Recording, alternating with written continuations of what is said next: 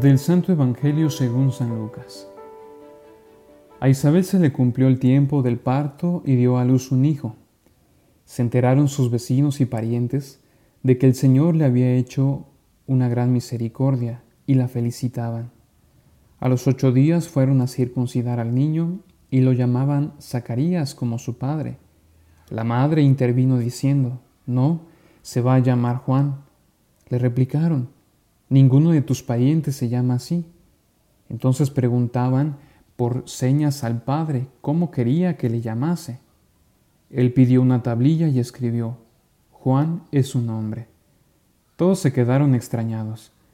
Inmediatamente se le soltó la boca y la lengua y empezó a hablar bendiciendo a Dios.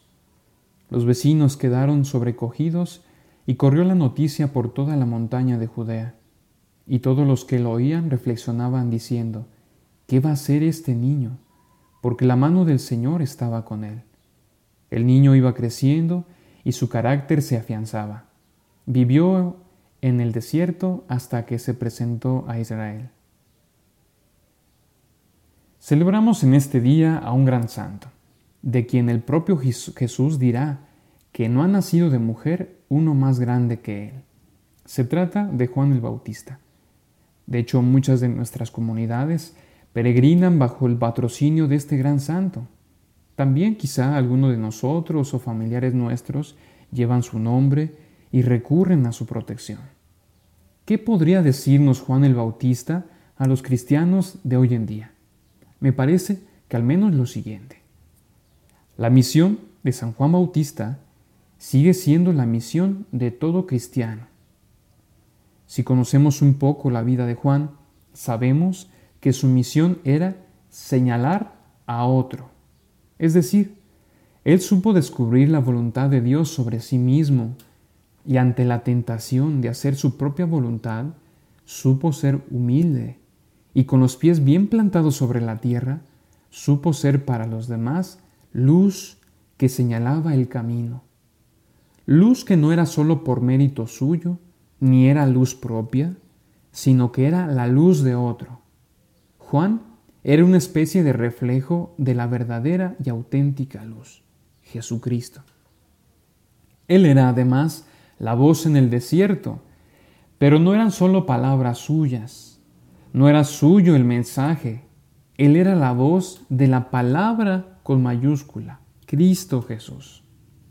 Y nosotros como iglesia, 2000 años después, tenemos la misma tarea que Juan, ser reflejo de esa luz que vence toda tiniebla y ser voz del mensaje de Jesucristo.